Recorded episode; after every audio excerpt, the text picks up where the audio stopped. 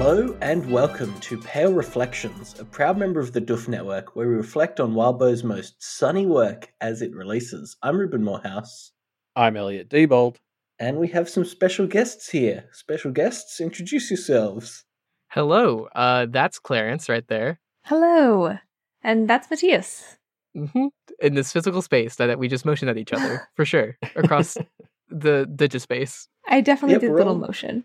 We're all sitting at Doof H Q uh, recording a podcast, and we thought when we went to do our Reflections episode, we thought, why not just go one room over and bring in Matthias and Clarence? Um, it's very convenient. Yeah. Um, we do we do have opposite sleep cycles, but otherwise it's it, it works out okay. I'm trying to figure out some joke about, like, Ray's virtual world, and we're in that mm. or something, but I can't figure well, it out. Well, keep so working on it. B Y O, it's B Y O. Keep working on it, and, and when you figure it out, come back to us. How about that? Um, anyway, yeah, thank you, Matthias and Clarence, for coming on the show. Uh, I guess do you, we should we should address the elephant in the room, which is that you have just, as of tonight, finished your, your own show, Decomposing Worm. That's right. Um, yeah, the last episode, the thirteenth episode of our twelve-episode series. Actually, it's more like, I think it's actually episode like fifteen if you do like just counting. But it's a um, baker's yeah. dozen, I think. Yeah, it's a baker's dozen of uh, Decomposing Worm with, episodes. With some extras. With yeah. some extras. Um, Very nice baker's dozen. Yeah, we finished today. Um, so it's kind of wild. Uh, we're done. We, we finished a thing, and we finished Worm. It's so strange. It's very strange. Mm. I don't it's know such what a large thing now. To finish. Well, I have an idea what to yes. do after, but you know, uh, we'll mention wow, that at yeah. the end, I guess. Okay, um, cool. Got a yeah, teaser yeah, coming stick, up later. Stick to the end so of this fun. Pale Reflections um, episode to hear some exciting news. Uh, are you teasing it on on Decomposing Worm as yes, well, or do yeah. we have the no, exclusive? No, oh, no, yeah, sorry. yeah, we are. Oh. You might come out earlier though. I don't actually know what the timing is, but that mm-hmm. depends who who edits this one. I, I think on our yeah, end. The race is um, on. Yeah, you're probably um, going to be beyond that. um, yeah, so uh, obviously Decomposing Worm, a great show, diving into, decomposing, some may say, uh, Wildbow's Worm cereal, his um, inferior but still pretty good cereal compared to the Otherverse ones, I would say. Um, yeah, congratulations. Congratulations on, on, are you, on are you, what was a great show. Are you trying to, to, to diss our, like, Our, our our material, so therefore you're like dissing our podcast? Is that what this is? Is that yes, you brought us on just to, to bring us down? By the transitive property, yes, that's what okay. I Okay, all right. Okay. We're constantly trying to start this flame war between Parahumans and the Otherverse just so someone will take us just, seriously. Right, right. Well, well, add you know, to the fire. Maybe we can show up on like hobby drama, right? Like uh, oh, yeah. just the, the, the inter-fandom wars. I think yeah. that would be a good publicity stunt for sure. Does anyone want to join in? We can like get team names. Mm. I, I feel like the... the way Ruben and I diss the the Parahuman stuff is is like that, you know, that meme where where the guy's like, I feel sorry for you, and then the other is like, I don't think about you at all. Yeah, mm, that's yeah. that's what it feels like sometimes. We're yeah. like, yeah, Parahumans, we're better than them. Parahumans, like, what are you even? Yeah, exactly. Yes. It's very much um, comes from like insecurity, a place of insecurity. Oh, that's unfortunate. Mm.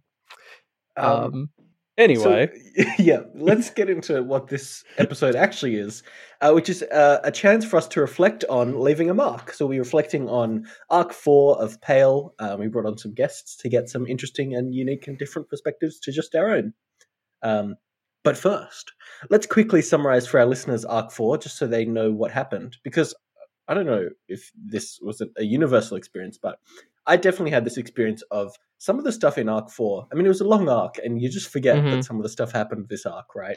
Um, yeah. To I, to demonstrate that, uh, in four point one, Avery visits uh, the Alabaster's kind of cult area and then takes the Zoomtown path home. And I just completely forgot that that happened in this arc. Really? So to to immediately break up the the summary, uh, what what I thought was interesting is that Zoomtown felt very much this arc, but everything mm. in Kennet did not. So it's very location driven t- to me. Right. That makes yes. sense. That makes sense.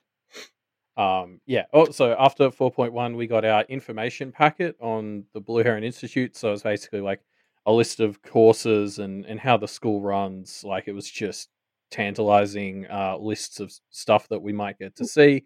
Delicious. Uh, and then the uh, the Kenneteers had a bit of a chat in their chat room, and I mean the T L D R of that is Lucy's worried about everyone.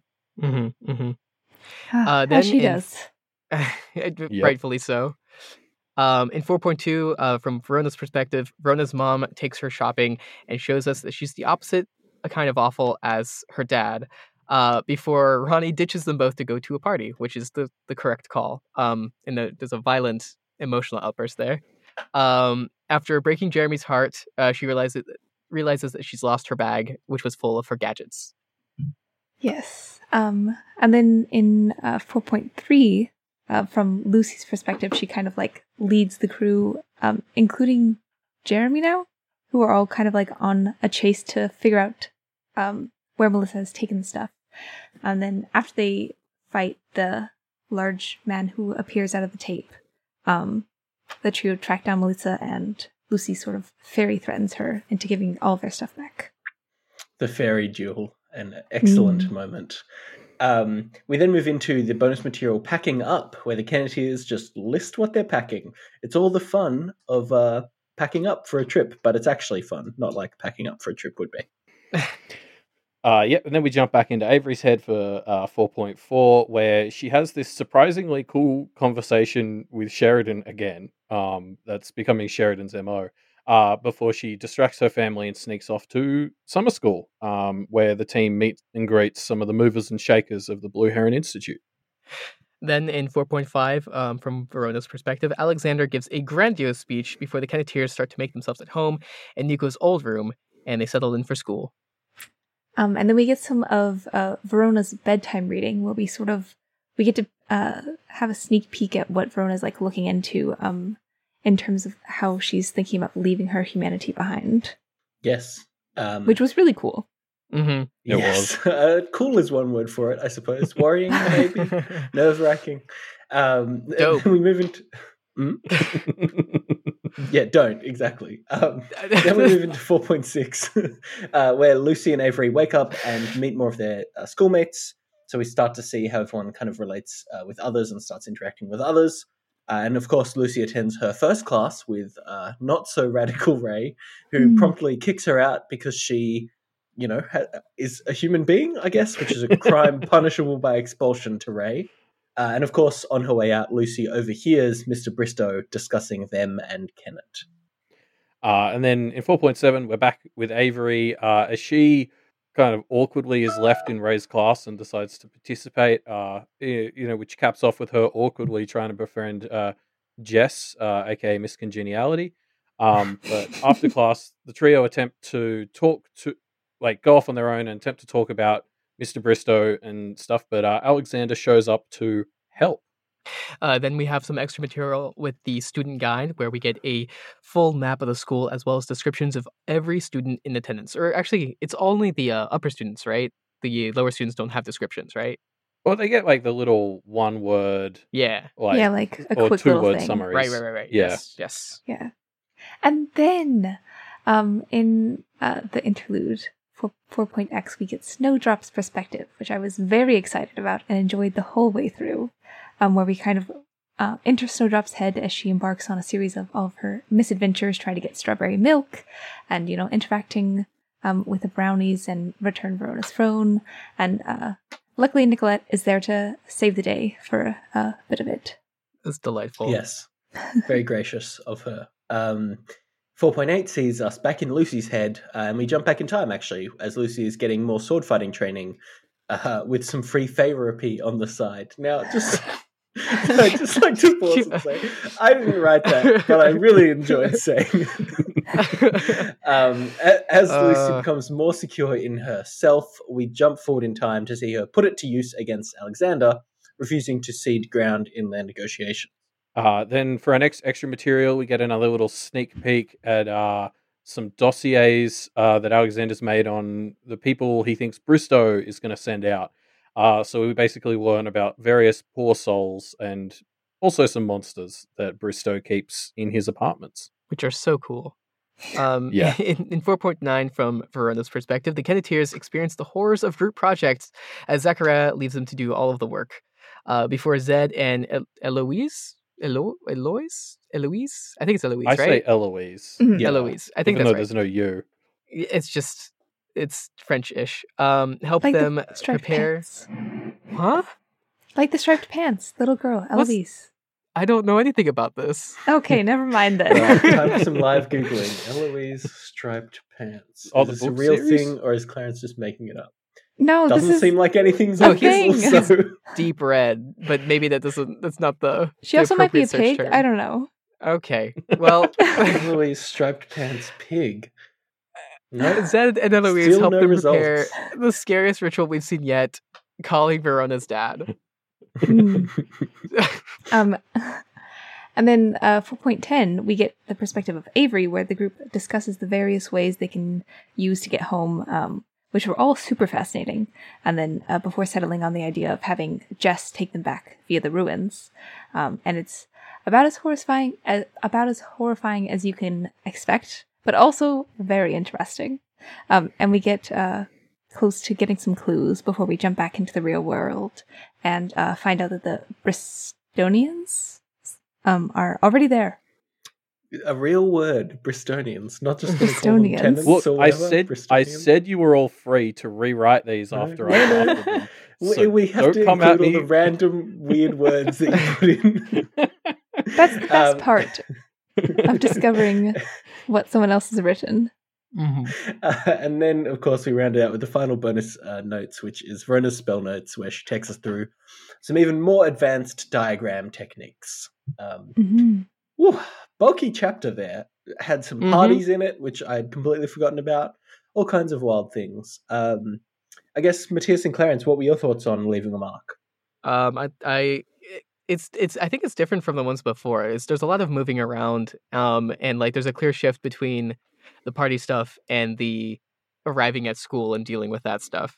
Yeah, there was definitely a, there was also um, just in general like an atmospheric shift uh, between the first three and then uh, this arc in terms of like what Avery, Lucy, and Verona are like focusing on.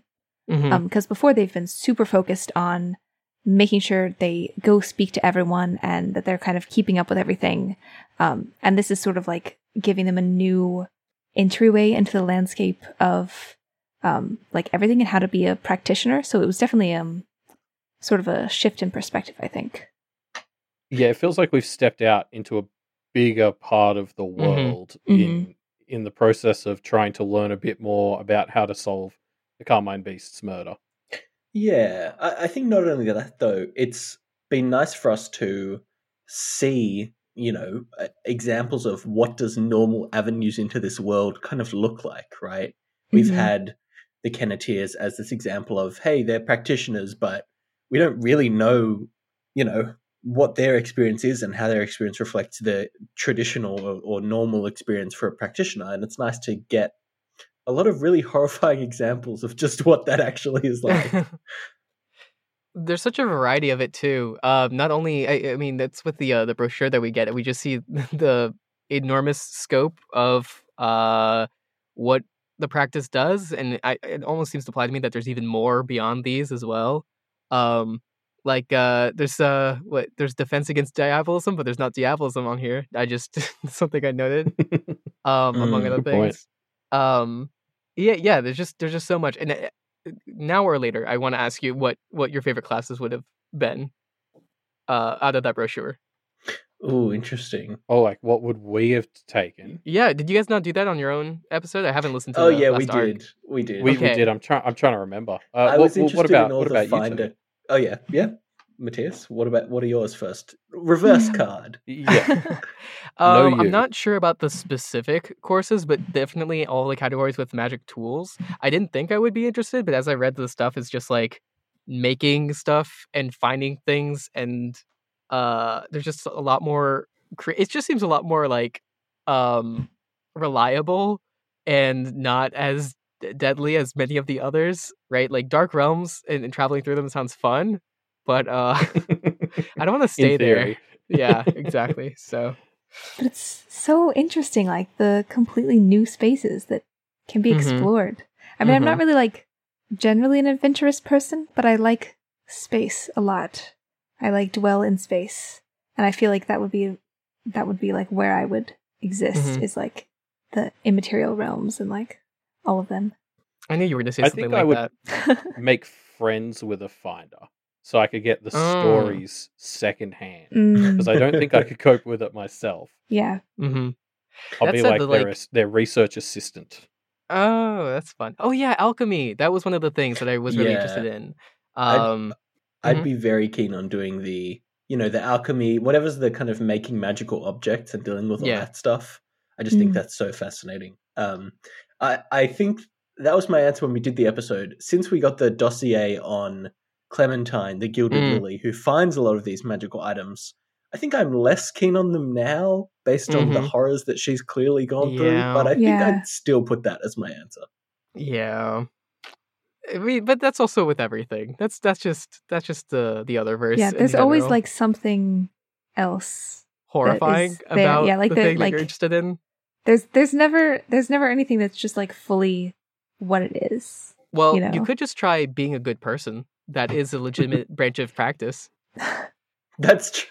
That's I mean, it it doesn't I, work there, super there must, well, but yeah, I was about to say there's got to be some catch for that. I, I remember that one. There was like one. It was just like how to have good karma or something. Mm. Yeah, you know, maybe maybe maybe if you have too good karma, there's like a karma vampire, and you just attract them. Yeah, and you get screwed over that way. Uh, yeah, I think there's no way to avoid the horrifying world, so you just kind of have to pick the the part of it that you'd be, you know, that you'd survive, you think. Oh, man. Uh, yeah. What's the what's the god of ice cream? Can I just do some divine stuff with that one? Um, I think his name is Basra.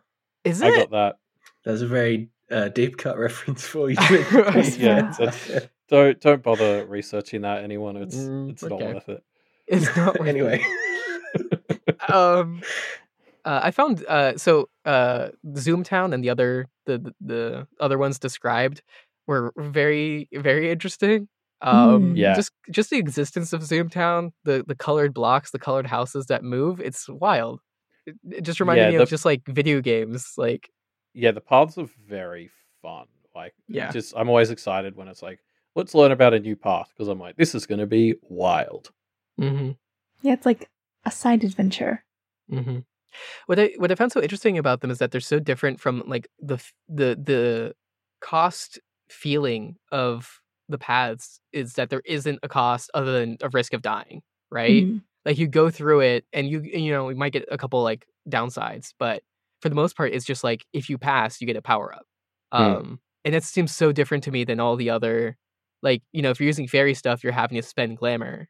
Um, than anything else, you know, you're spending personal energy or some other kind of energy or something. Yeah, well, I think because mm. I think Zed talked about that, didn't he, at one point, where it's uh, there's limits to sort of how much you can gain, though. Like, like the, the sort of other side of that is you most of the power ups are really niche or uncontrollable or to mm. do with the paths. You can't you can't sort of come out of it with like some massive power source, like someone like Alexander mm. or whatever. Uh, might be able to get right. Um, yeah, but I just like I love the paths just conceptually. I think like we talked about in a mm. recent episode, they're I, I'm sort of viewing them as as these manifestations or incarnations of uh, like common imagination mm-hmm. tropes, mm. like the you know the, the sorts of things people daydream about, which makes finders like mm. daydreamers. Yeah. Uh, and stuff, and and I love now that we're setting up. There's these paths that go between other paths, not necessarily yeah. between like the real world. So there's like, you know, ideas that just sort of go between other ideas and they don't really connect to anything real, but they right. help you get from A to B. Like it's just such a fun landscape that seems like there's so much you could do there. Ah. Like Miss did. She uh she lived what on the yellow staircase? Something like that?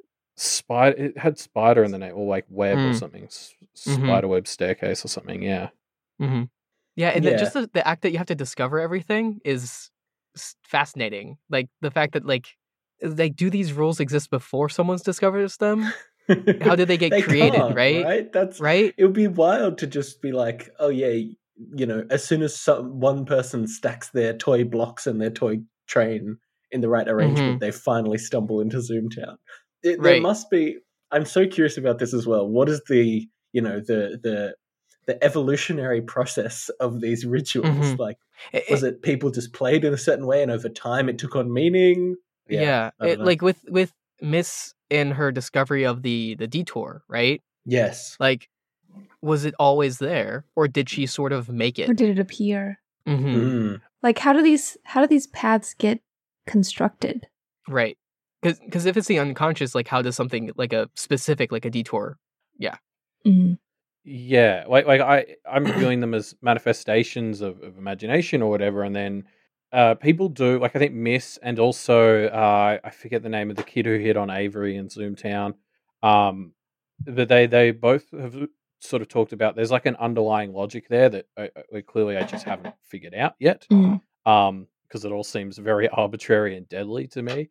Um, but like, I imagine it's sort of rules relating to where these paths are coming from. Like, you know, with Zoomtown, mm. there was lots of, um, you can't go back somewhere. And that sort of made sense because don't you know, touch yellow houses speeding along. Yeah. Yeah, you know, yeah. Yellow's the worst team in Fall Guys. That makes sense. um, I really like how these Reflections episodes can just descend into absolute insanity over time. um, yeah. But no, like there, yeah, I, the paths, uh, yeah, like it's just always exciting when it's like, let's go to a path. I'm always like on board. Yeah, I want to see the purple yeah. creature, whatever it is. Or, of course, oh, it yeah. probably depends. And the mile, the, the mug, mug mile. Oh my gosh. Mm-hmm. Yeah, uh, I can't believe Wildbow would just tease those and not. I mean, I'm sure that not, not, even, not I, even I suspect one of them. It's going to be like a bonus material, or he's just going to write a little thing that he posts on the subreddit one day that's and this is what the mug mile looked like or whatever. Well, that's um, I mean that's what um that's what he did with the the denizen, denizens of um the oh my gosh I forget, what's the name you gave it the the the special people the um no the, Wilkins, the, the, people. the the the apart uh, the apartments the, yes oh, yes right yeah, Bristonians is that what you said? Yeah, the Bristonians. Yeah, okay, thank you. I was just trying to remember that. The yeah, the, with the Bristonians, right? He, um, there's the just just some of them listed, right? The couch potato. There's the sentient mass of mm. pests, which I just was, was wonderful. It was so wonderful. Um, I actually like copy pasted that, and sent that to a friend, and just be like, "Hey, read Pale. Look at this. Cruel." Uh, My favorite part was that the rats have a job. Mm-hmm. They make money. They, like, that's so insane. They they interact with other people as a person too. Like, it did seem like quite efficient mm-hmm. as like a whole complex of, of you know beings residing in a space. But I don't know. It just I feel like they're lacking in agency. Mm. Oh, absolutely. And so it's like ominous.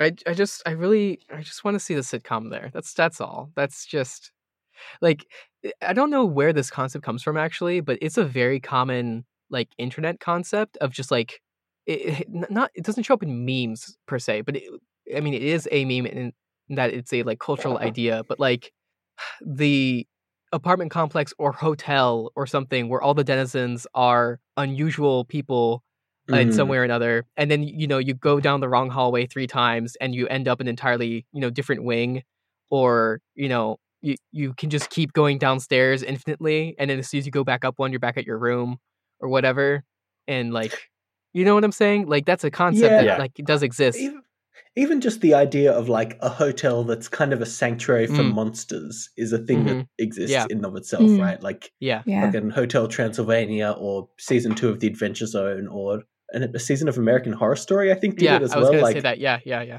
It, it has kind of become a trope. And I think this is an interesting version of that trope where they're not... Yeah. I, in fact, they're explicitly not monsters. They are very people, which yeah. is, is wild. And I'm glad that we're going to get the chance to explore the humanity of these, you know, group of monsters, basically. I mean, mm-hmm. you know, the analogy of a group of monsters living in a hotel. Um, mm-hmm. and I just think that's a very fun idea. I think we're going there. That's one of my, my little predictions, is that we're going to go to the apartment complex. It's too cool not to. Come on. There's fifty, fifty weird people. Or save it for the spin-off series. Mm. Fair enough. Well, each, each chapter is about a different uh, different resident. Yeah, a group of short stories. It's like the perfect setting for it. Totally. I mean, that's basically what that bonus, the dossier's bonus material mm-hmm. is, yeah. right? Mm-hmm. Um, yeah. Yeah. Um, um, yeah, so to, to launch back to something that was said yes. quite a while ago now, um, I I really liked the the sort of point about how it, it feels like there's been a shift. Like it feels like we're, we've stepped into the second gear of the story.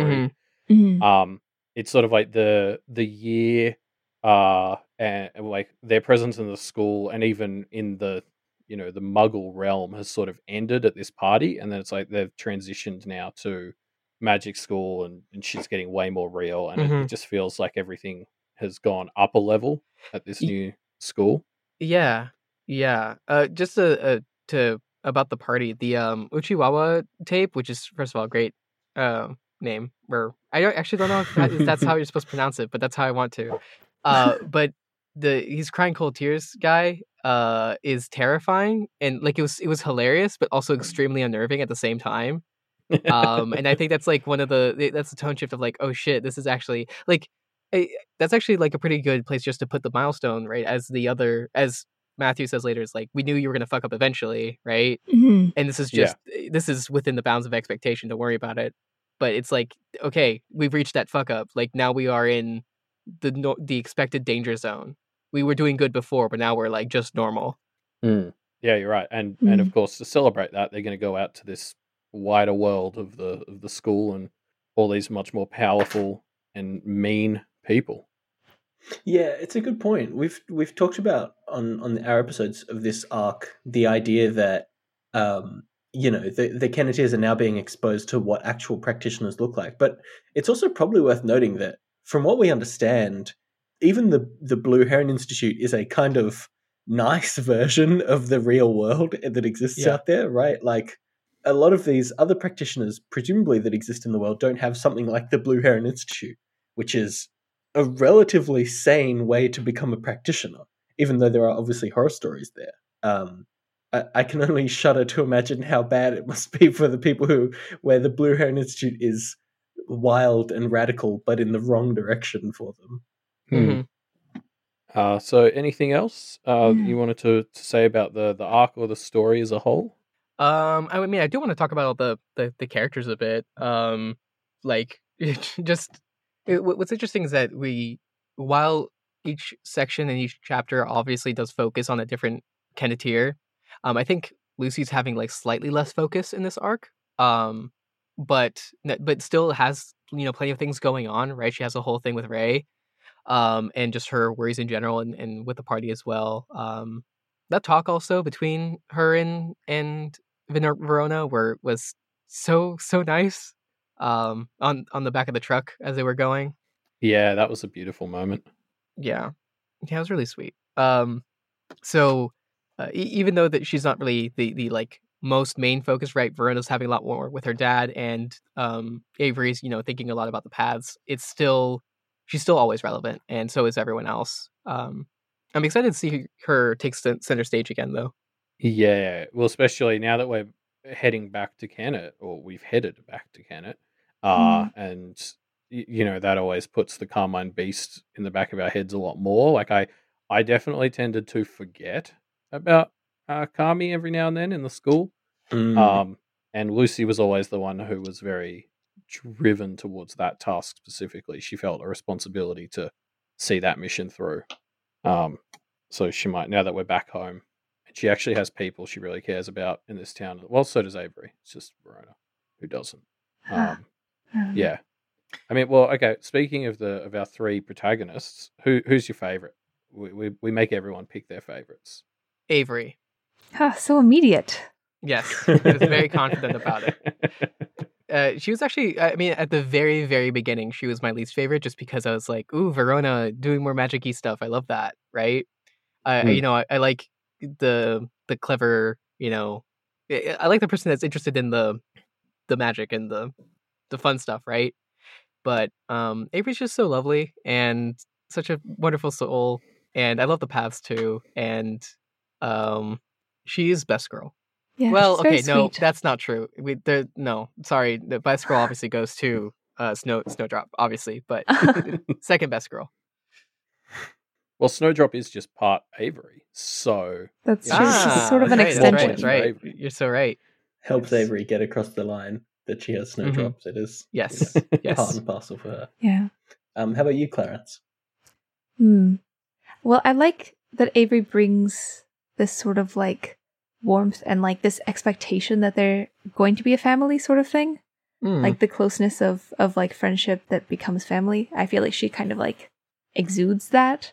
Um, and that kind of like strengthens the, the kind of, uh, friendship between Lucy and Verona at the same time. I feel like in terms of like dynamics, she brought a really good thing to it. Um, but I, I really like Lucy right now. I, I'm interested in what Verona's going to do in terms of like becoming not a person anymore, because that seems very exciting. Um, but but um, Lucy is like very like driven and like aware of like um, the like social happenings, I think, and then also aware of like the larger picture. Um, so I she like keeps me on track. Um, yeah, even as, that's true. As I, I I get distracted with like what Verona's thinking about. And I feel like Lucy kind of like brings me back of like, oh yeah, there's there's this mystery going on.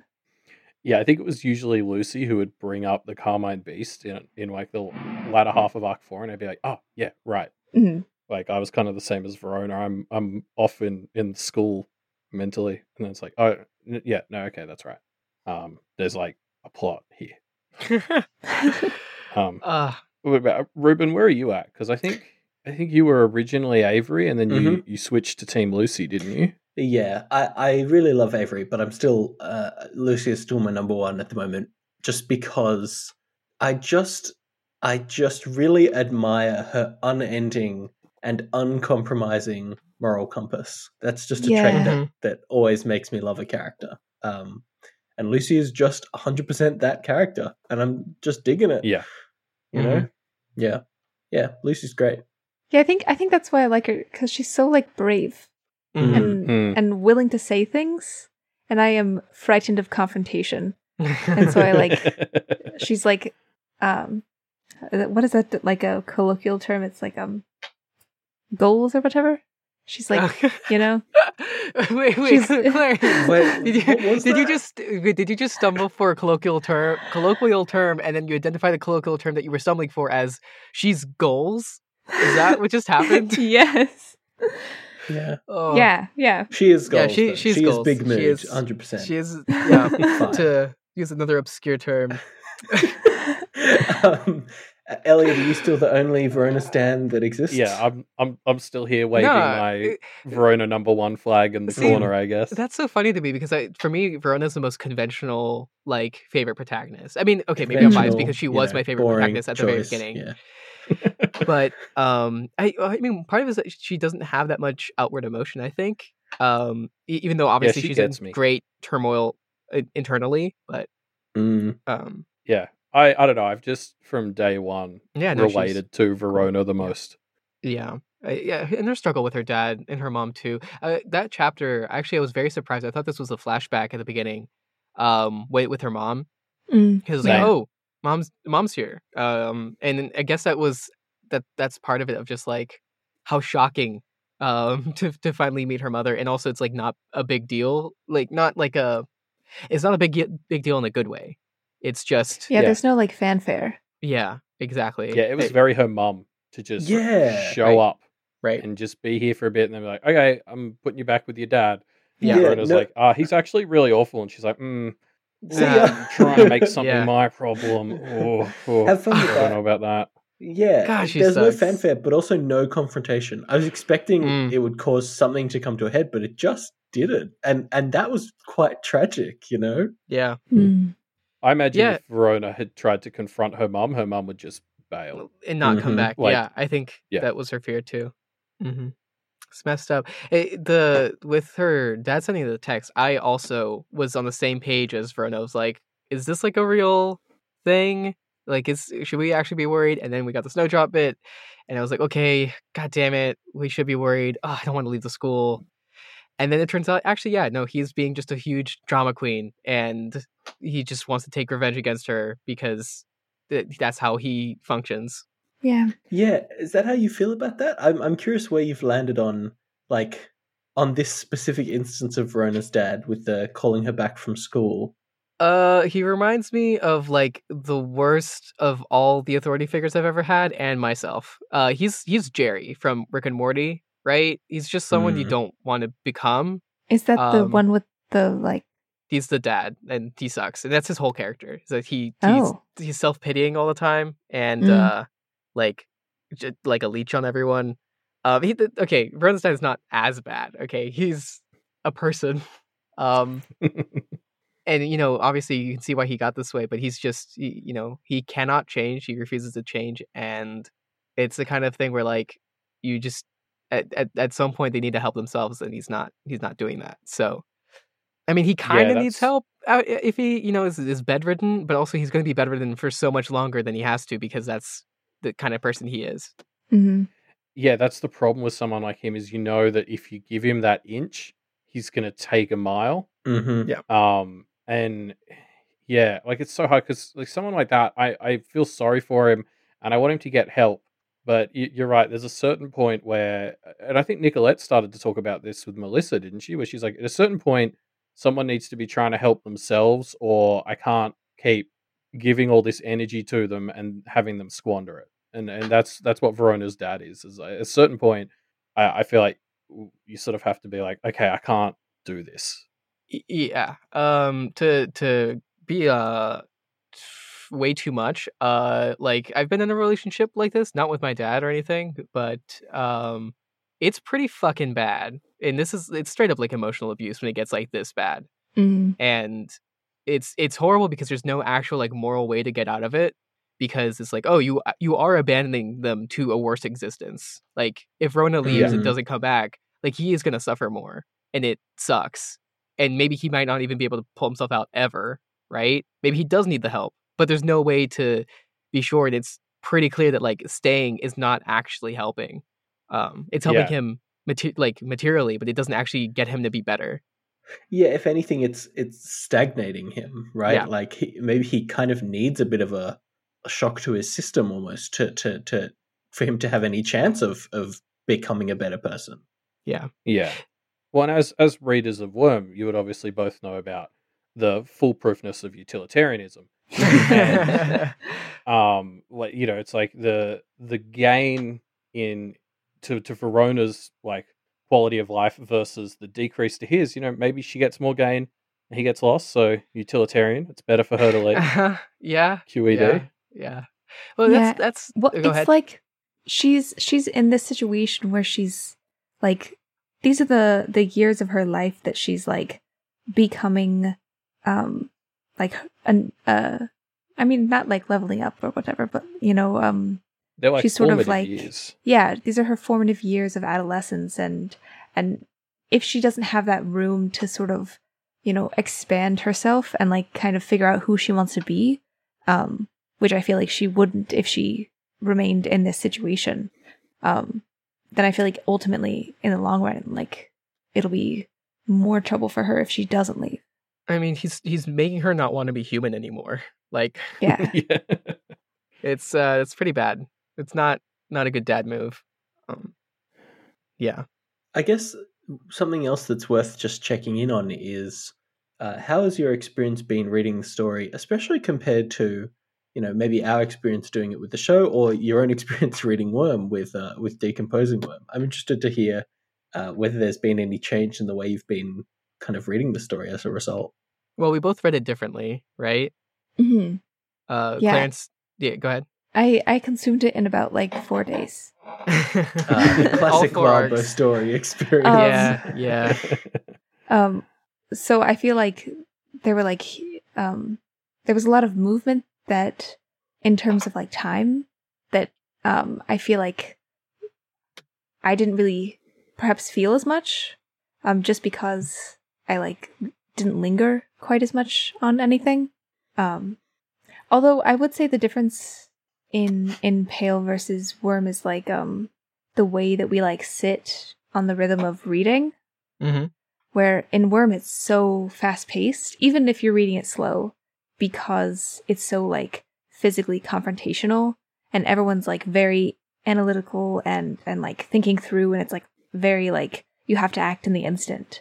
Um, and I feel like with Pale, it's we have some like room to kind of feel out everybody's, you know, like inter uh, interpersonal relationships and like and like the the uh, sort of atmosphere of it. Even though it's like they're trying to solve a murder, it's like there isn't there isn't that that um, really like uh, fast paced uh, like uh, anticipation, I guess, or not anticipation, but like urgency, if that makes sense. Mm-hmm. Just like the way that it's written, you know.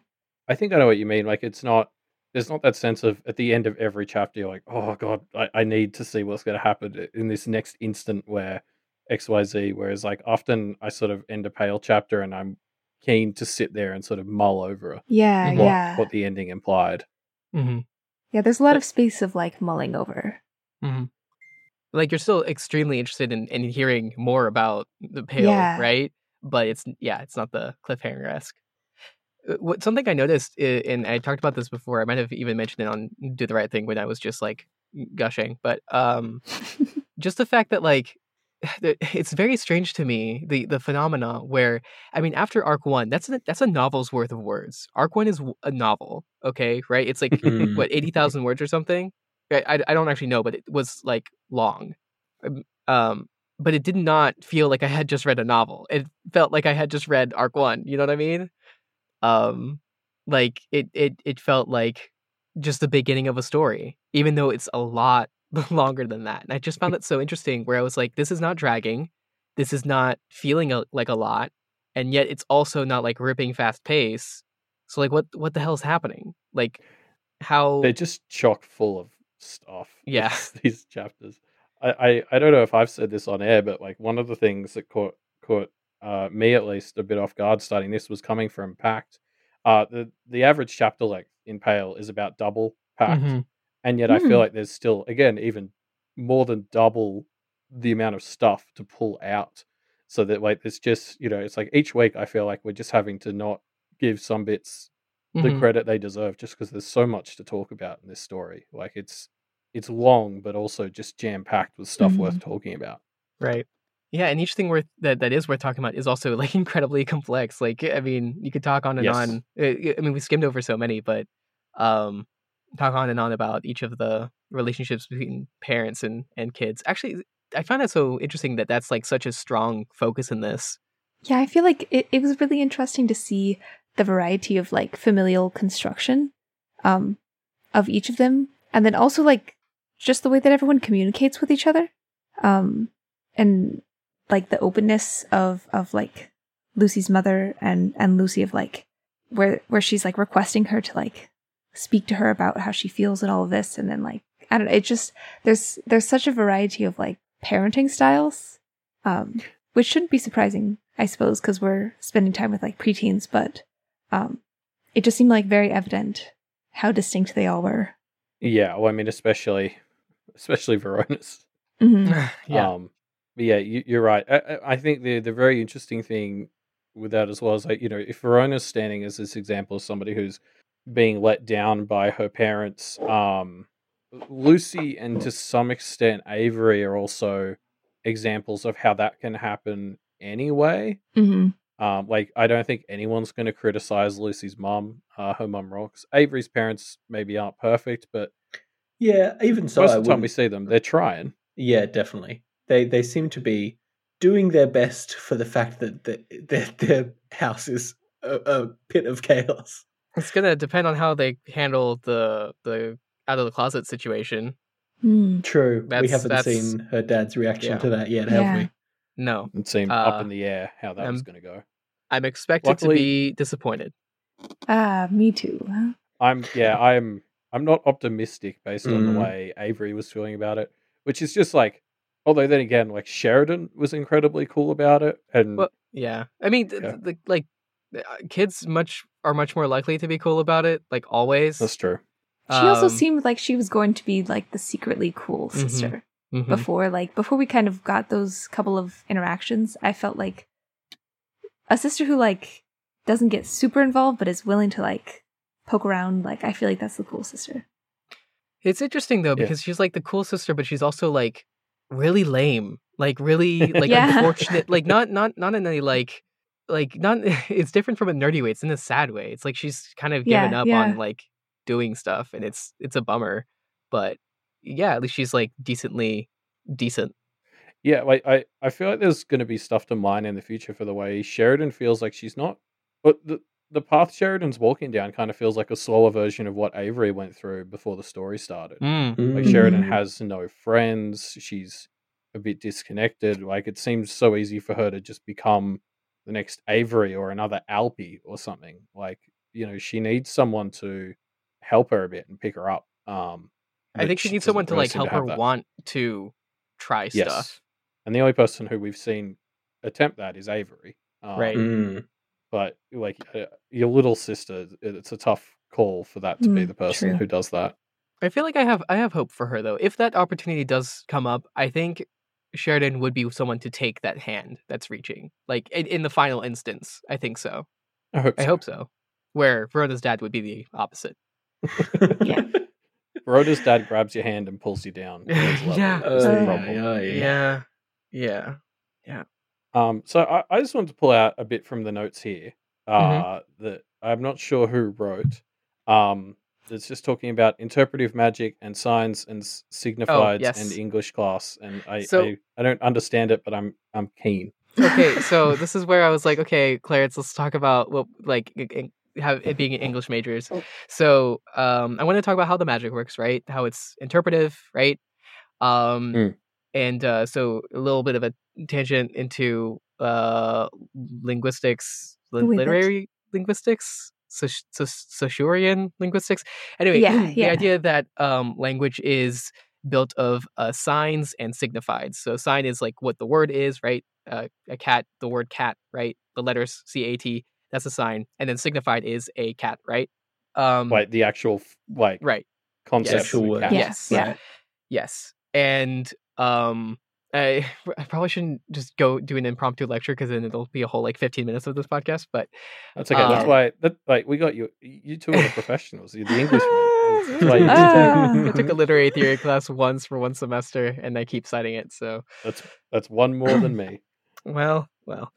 Anyway, um but so a sign by itself doesn't actually like, there's no actual real connection between its the sign and signified. There's no reason why the word cat means a cat and not a dog or whatever.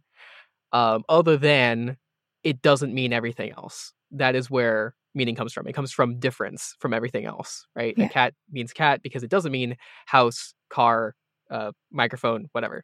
Um, anyway, so I thought this was relevant in how the magic works here, right? There's all these symbols written down and um, they only mean the thing that me- that they mean because they are different from everything else, and that's how like specifying works, right? And how they they clarify their intent um by putting down a sign and then putting down other signs that mean like, okay, well, it can't mean anything that doesn't mean these two things, right? Um and getting more specific that way, and just generally how magic is English class in in the other verse. Yeah, I mean the other verse rewards English majors, which I always like. Yeah. Oh, me too. Anything that rewards me is great. Um, yeah, well, additionally too, because like, um, language is, uh, is so full of like gaps and voids and like, mm-hmm. where it's always an approximation of whatever we're trying to say or whatever we're trying to convey. Um, and I feel like their magic is very much like that, um, where they have a thing that they want to happen and they generally know how to get that thing to happen, but there's always like room for something else to perhaps occur, you know. Yeah, there's like if they if they like, like pockets, right? If if they summon something, right? Like if they if you wanted to summon a hammer or whatever, right? You could just like continue specifying, but you would never like get exactly like a specific thing that you had in your head, right? Like you mm-hmm. might um you could tell like wood handle, iron head, right? Decorated with, you know, these kind of sigils, um, this kind of style. Potentially, you know, get more and more specific like that. Does this kind of ability, but it will never be like it, there's always like the gaps are filled in always. Mm-hmm. Yeah. Yeah. Although what's interesting about the the spirits and the other verse is they kind of like, depending on how much they like you, they may fill in those gaps exactly as you're picturing, because, you know, they seem to be able to determine intent and stuff. Like they can tell when people are lying. Um, mm-hmm. So they can kind of mind read. uh, to some degree. Yeah, that's so, so there strange. Is, there is this kind of ability, like, yeah, if they want to, they can give you exactly what you're picturing, and from that, you know, you communicate that that mm. broken, incomplete picture, and they will fill in the gaps if they want to. Mm-hmm. Mm. Also, the the brokenness of English is something that uh, oh yeah, this this story and Pact like really teach you. Like the the stuff people are able to get away with while technically telling the truth is just like this language is a joke. Yeah, I feel like that's been on my mind this whole time. It's like every time that they interact with anyone, I'm like, how can they be saying the truth but also saying nothing? Lying. Lying. Yeah. Yes. Yeah. Yeah. Yeah. yeah. It, it makes whenever the fairy talk. It it's like yeah. They, they, ah, they, why even fairies. Try? Like like nothing they say has any needs to have any grounding in reality at all. I feel like if I didn't spend time in all of the like paths and the ruins and everything, like I would go hang out with the fairies, even oh, though I know God, it would be detri- no. I know it would be detrimental, but it just sounds Terrible so idea. Fascinating. It would be fascinating. I mean, Guillermo is actually like really growing on me. I know he probably mm. shouldn't, but like. He's he's saying like full on like I I plan to be good or something like that, you know, like mm. I know that's also something you can wiggle out, but like there was a couple of statements specifically. I was like, okay, that's like hmm, that seems honorable. I know. God, I hope it doesn't turn around. yeah. Uh, so for a related thing, um, uh, related to more English stuff. So there's actually there's a lot of metaphors that um just people who study the English language in, in various forms, like this particular side that I'm um, going to be talking about is more like a technical communication thing of mm. what metaphors we use to describe how language works, because that impacts how we uh, end up talking about it and thinking about it.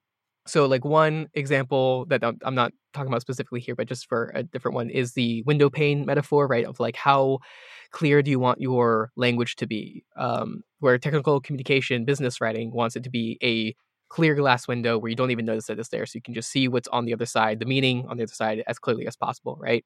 Whereas uh, to extend the metaphor, if you were to um, make the language very colorful and dense and hard to, harder to understand, it might be more like poetic, right? And you might have like a stained glass window where like the language is the point and the meaning you see through the lens. Anyway, uh, but one of the more functional metaphors um, is uh, this um, packing and unpacking metaphor, where there's a sender, uh, the message itself, the package, and the receiver. So the sender packages up the message, right? They they take their meaning that's in their head and they they put it into a box using language, and then they send it. And then there's the like message itself, and then there is the receiver who unpacks it, right? And each one, each step there, the sender, receiver, and the message itself have our points of interference where stuff can go wrong and where miscommunication happens. So the sender might package it pretty badly and make it hard to understand. The message might be lost on the way in some way or another, and the receiver might unpack it wrong. Um, And so I was relating this to how like magic in, in the other verse works, where um, there's a thing that they actually do, there's a, the intent that they have, and then there's also audiences. And each one of those can be influenced. Yeah, I really like that as a sort of model for thinking about, like, I'm just even thinking if I wanted to fight a practitioner, those are the three things I suppose you can try and interfere with. Their ability to speak, their ability for the spirits to hear them, or the ability for the spirits to understand them. Mm-hmm. Yeah. Um, do we have any other thoughts about uh, leaving a mark or the story in general so far? Oh, yes. I had um, I had a few thoughts about, just in terms of like um, leaving a mark specifically, um, and and um, the like the trio going to school versus gathering knowledge from Kennet others.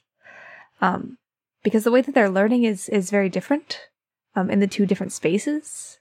And and even the way that they're like taught to think about it is very different in the two different spaces. Um, where like in Kennet, it's uh, they're more of like a community of practice, where they're sort of getting all this information and, and having to kind of sort through it um, like piecemeal and sort of figure out from a variety of different individuals that are not necessarily um, like fully trustworthy um, information that could be used uh, against them, but there's like there's all these like caveats, um, and they're like placed in this very specific uh, mindset of like how to view others.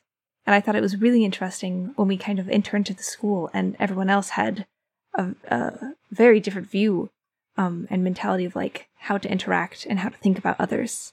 Um, yeah. And yeah, it was much more absolutely. like, uh, like, like their knowledge was more like codified, I guess. Yeah. It's less personal, isn't it? It's mm-hmm. more, and you see that with like, you know, Lucy gets special tutoring from, from Guillemay, um, whereas she gets kicked out of Ray's class for like breaking the mold a little bit. Um, mm-hmm. It's so much more rigid at the Blue Heron Institute. All right. I guess that's our, uh, our discussion of, uh, of the main points from leaving a mark. Now, of course, we have a few other things to run through before we wrap up. First yeah, of all... Hold on. I Wait, are you skipping past this bit in the notes? Oh, yeah, sorry. Let's jump into that.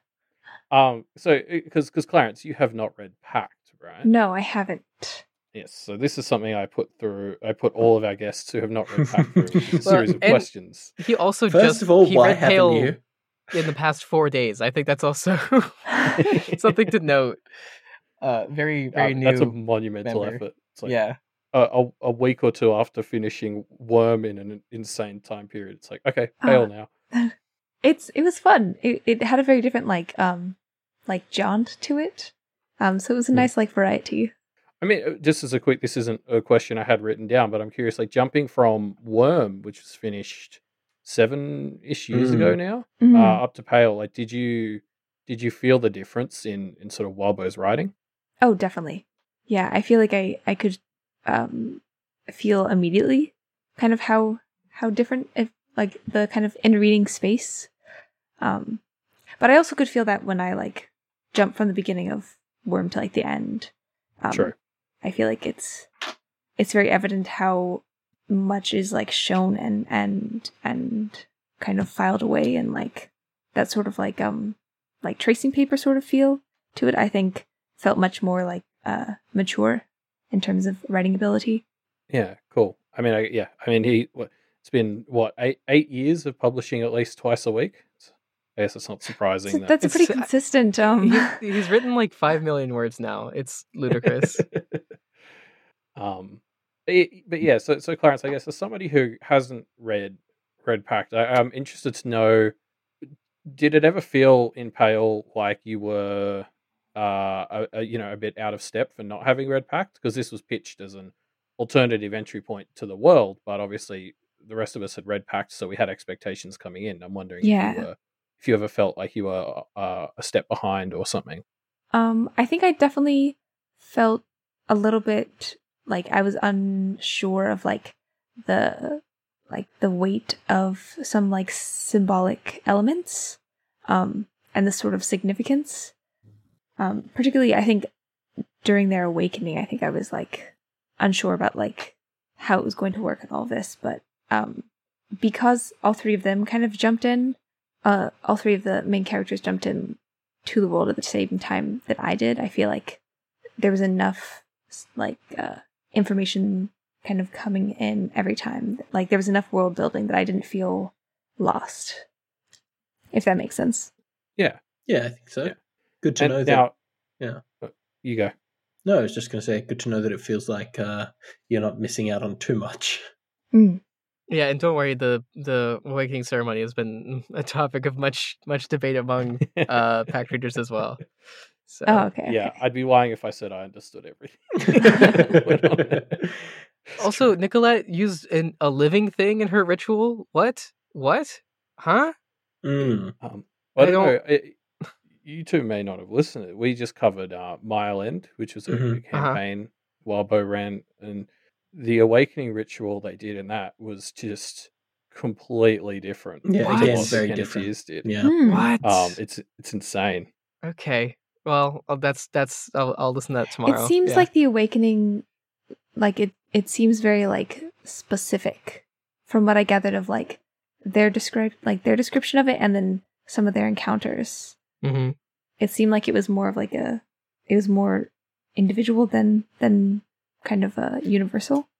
I, I almost compare it to where I've landed after reading Mile End and and Pale so far in Pact is I, I'd compare it to an essay where there's these important structural beats mm. you have to meet. Okay. Um, like, you know, you have to have those five elements or whatever, and you have to have your personal things, but there's so much room for you to, like, ex- you know, sort of tweak exactly how those are expressed. So you need that, you need that overall structure, but you can, you, you change exactly how they take form, I mm-hmm. suppose. And you can play mm-hmm. with the structure a little bit. Yeah. I, I'd like to maybe return to this in the, the Pact section too. Okay. Yeah. Yeah. We can, we can talk about that with you there.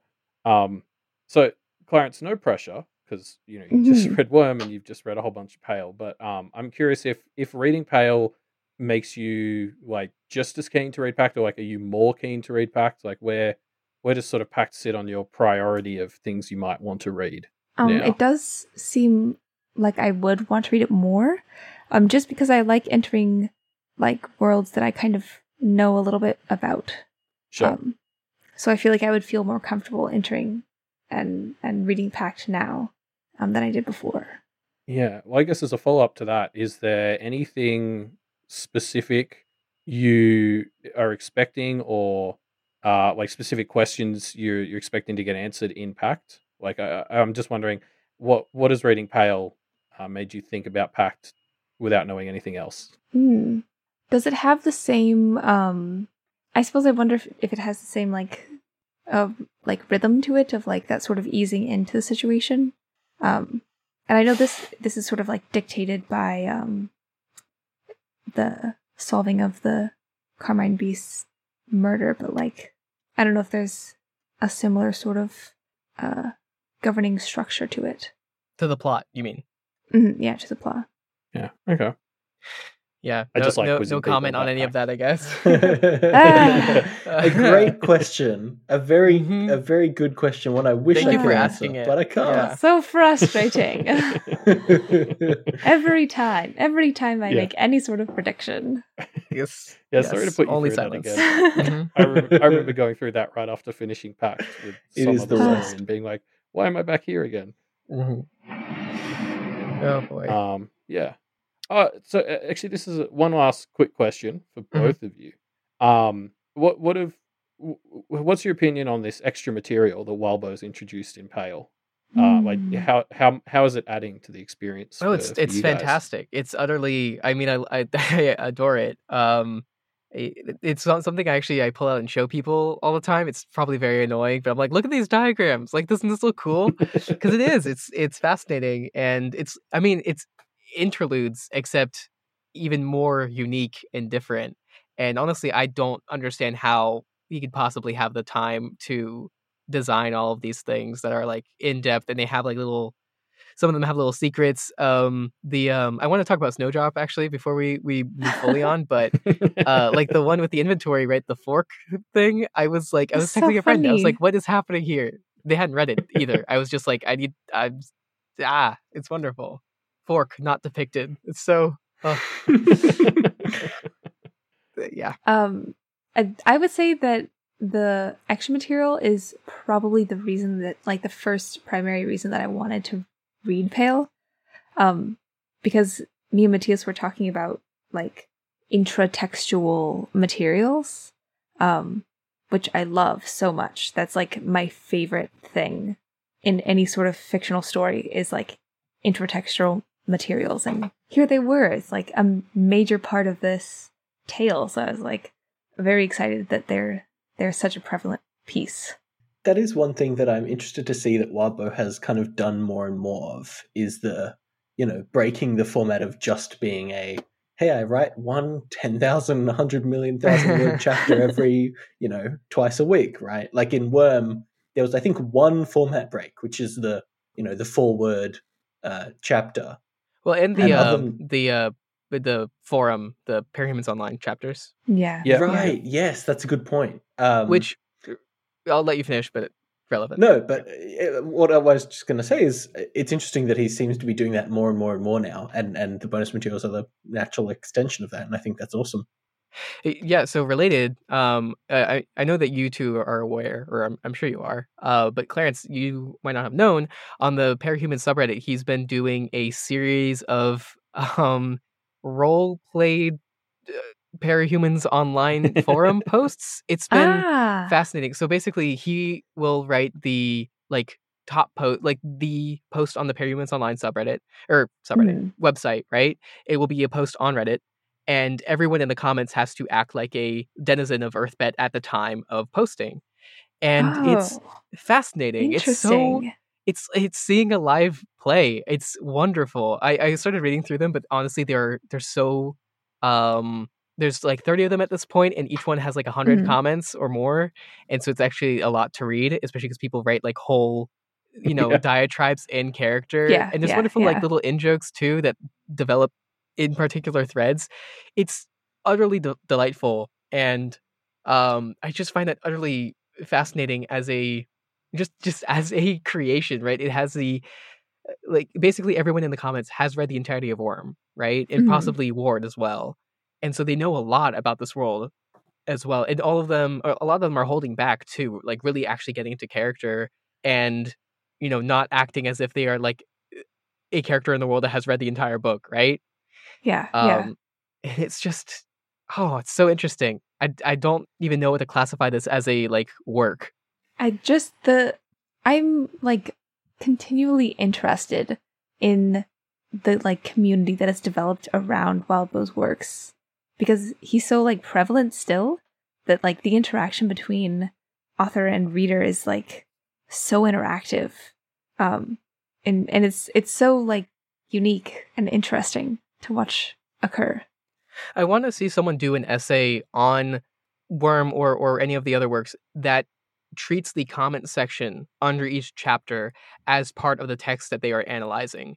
Because yeah. a lot of people do go and read the entire comment section as they go. Not everyone. I think it's probably it's some proportion of of readers.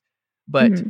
like that affects their experience. And um like I'm pretty sure they're they're time locked, right? Like you can't go back to chapter one of Worm and, and leave a comment, right? I don't think. I I think Wildbow closes them at some. I, I know because Pact we we used to dive into the comments for Pact as we were reading it, and I would often have to stop scrolling about two thirds of the way down because it would be people who are reading it really like huh. way later. So certainly Pact didn't quite get that treatment all the time, but like most of them were safe. Like you could tell mm-hmm. someone. Presumably even Wildbow had at various times gone through and culled spoilery hmm, really comments. Interesting.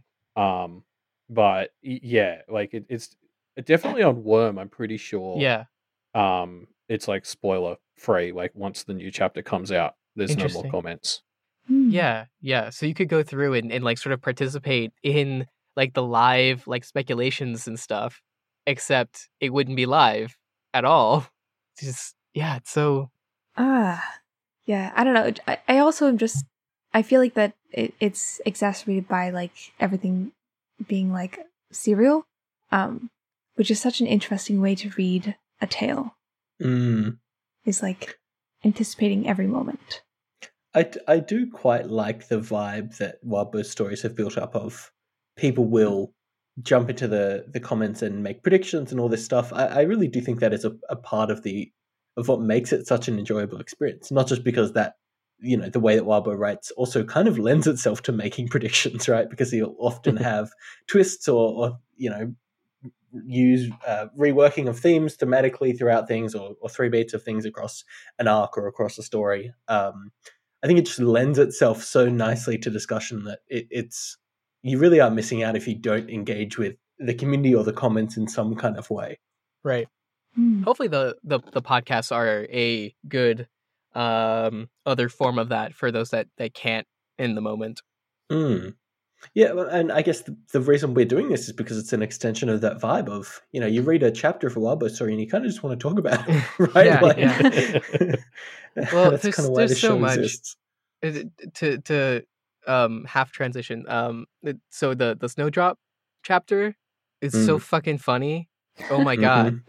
Oh my God. I I do it like almost every single paragraph. I was like fighting the urge to copy and paste it and send it to everyone who would listen because it was just so yeah. funny. Um, like the entire way through. And there's there's a lot of uh Pale that, that makes me want to do that too. Yeah, I've I've multiple times in my live reads of this had to been like, okay, this is the last thing like like for the Snowdrop one, it was like This is the last just, haha, Snowdrop's hilarious quote that I can pull, because I'm just pulling every other line and this is taking forever. And so just assume that I'm doing that because I can't keep doing it. And it's right. probably not interesting for you guys anymore. Yeah. Yeah, I laughed out loud multiple times. Isn't that, that's that's wild. I don't do that while I'm reading. You don't laugh out loud when you're reading? No, almost never. Oh. No, I have, I have the same experience as Matthias. That is where I find glee. Mm, yeah, mm. I, I'm I'm with Clarence on this one. I laugh out loud all the time while I'm mm. reading or watching stuff or whatever. Mm. I feel like I don't laugh almost ever, but except, except that, I mean, and this happened, you know, we're recording this uh, after uh, the five point B chapter has come out. And mm-hmm. that was a chapter that I laughed during multiple times. I won't spoil it, I won't say why, but and it is something that I find is the case with Wildbow stories. It's just, and I think what it is is, I get find myself having such a deep connection to these characters mm-hmm. that it, I can laugh at situations that they would laugh at. Whereas I feel like I don't mm. have a deep connection to characters that aren't as well fleshed out in other media, and so I don't get into a situation where I'm like genuinely mm. enjoying something as though I'm hearing a story told to me by a friend of mine. You know? Mm-hmm. Yeah. Yeah. Sure. Yeah. I'm trying to remember other books that have made me laugh. It's like any any like conventional book, like any book within the bounds of like normal tones, like like a Wildbow, like normal stories, right? Uh, that's not like intentionally super dark or super funny. I probably only laugh like once or twice, you know, at the funniest moment in the entire book, right? Um, mm-hmm. I remember Hitchhiker's Guide to the Galaxy. I laughed a lot, um, but that book is also like really really fucking funny. It's a comedy. Yeah, it's a comedy. So.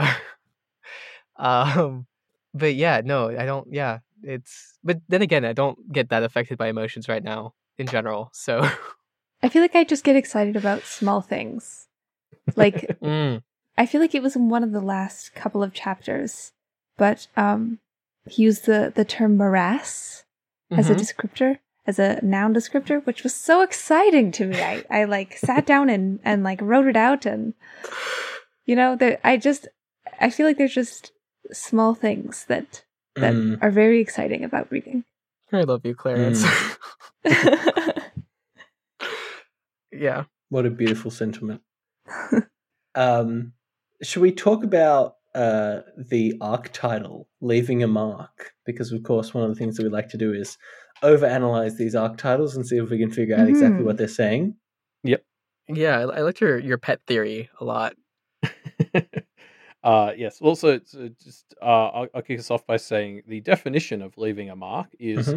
to do something that will be remembered or that makes you famous or successful. Like basically, to do something that is important or meaningful.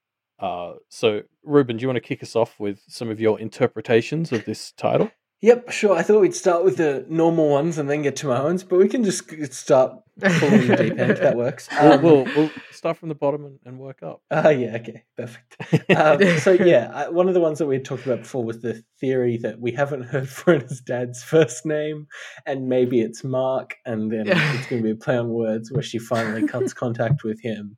That, unfortunately, did not pan out, and we're all very sad about that. Um And so I was trying to think what other things could it be, uh, and I, the only other meaning of mark I could think of was like, you know how like, you know, for like con artists, they call the people that they're conning their mark. I don't oh, yeah. really know how that applies. Like Alexander's maybe conning people, and yeah, it doesn't really make any sense. But it's I'm sure there's something down, in there. Just in case. Yeah, exactly. Just in case I can say, I knew it. I was one hundred percent confident. Uh, anyone else? Um, I just had like questions to ask because I don't actually, I mean, I feel like an arc title like that will make us want to ask, what is the mark that the Kenneteers are leaving? Right. Um, yeah. yeah. In, in the places that they go. And I had, I had trouble thinking of stuff. I know they're leaving a, an impression on everyone at the school, right? Just because they're actually very powerful and they don't, they're so blasé about it. Mm. Uh, they, they power up the doll and it straight up knocks out Um, I know. Yeah. It, yeah. And they uh, had just like also. a moment to make sure he was fine. And they were like, you know what? We're just going to keep doing this. Yeah. yeah they were like, hey, maybe moment. we should like, it, like they were, they were so proud that they, with, no, they were smug. That's the word that they were smug yeah. that they were like, oh yeah, we're, it's no big deal for us. It's like, girls, No, that's like it's, it's clearly like you're you're being unusual. You don't. It felt very much like like, like like the like hair flip sort of, you know, like yeah yeah or like yeah, the w- shoulder or whatever. I loved Avery's little um. I mean, not to brag, but we do this all the time. Yeah, it was pretty good. It's a brag. Um, yeah, no, I I agree. I, I think as well as what marks they might be leaving, which like. Is weird because it feels, you know, they're still thirteen-year-olds who are new to this world. They haven't finished leaving any marks they might have already left. Um, it, like just the, the the marks left on them as well. Like mm. I think, yeah, um, we we sort of see like we see Verona try to kindle uh, a relationship and and not really go for it. And and there's there's a mixture of feelings around her dad with that and with it later. Um, Lucy is, is you know, so it's very obvious uh, with her. Um, she she wears that stuff on her sleeve, um, and she's turning that into shaping herself with Guillemette to become someone who fights back or, or doesn't cede ground at least. Yeah. Oh, yeah. I think that's a really mm-hmm. good um, note of that. Um, and and Avery leaving marks on herself with the uh, the glamour. As well. So she's literally giving herself check marks. Yeah. So. Yeah. That is a pretty good one. Yeah. Oh, and Avery left Snowdrop, or left her mark on Snowdrop, kind of. Mm, yeah. Where she's the, kind and of. And like the other way around. Imbued herself. Mm-hmm. Yeah, that's so fascinating. I can't wait to see where that, where that continues oh, to go. God. Questions of agency and like where identities come from is so exhausting. I, I can't. I deal with that twenty-four seven. Well, I think it's it's Ugh. super interesting that they're like their perspective is very different than anyone else mm. um, yeah. around them. Mm-hmm.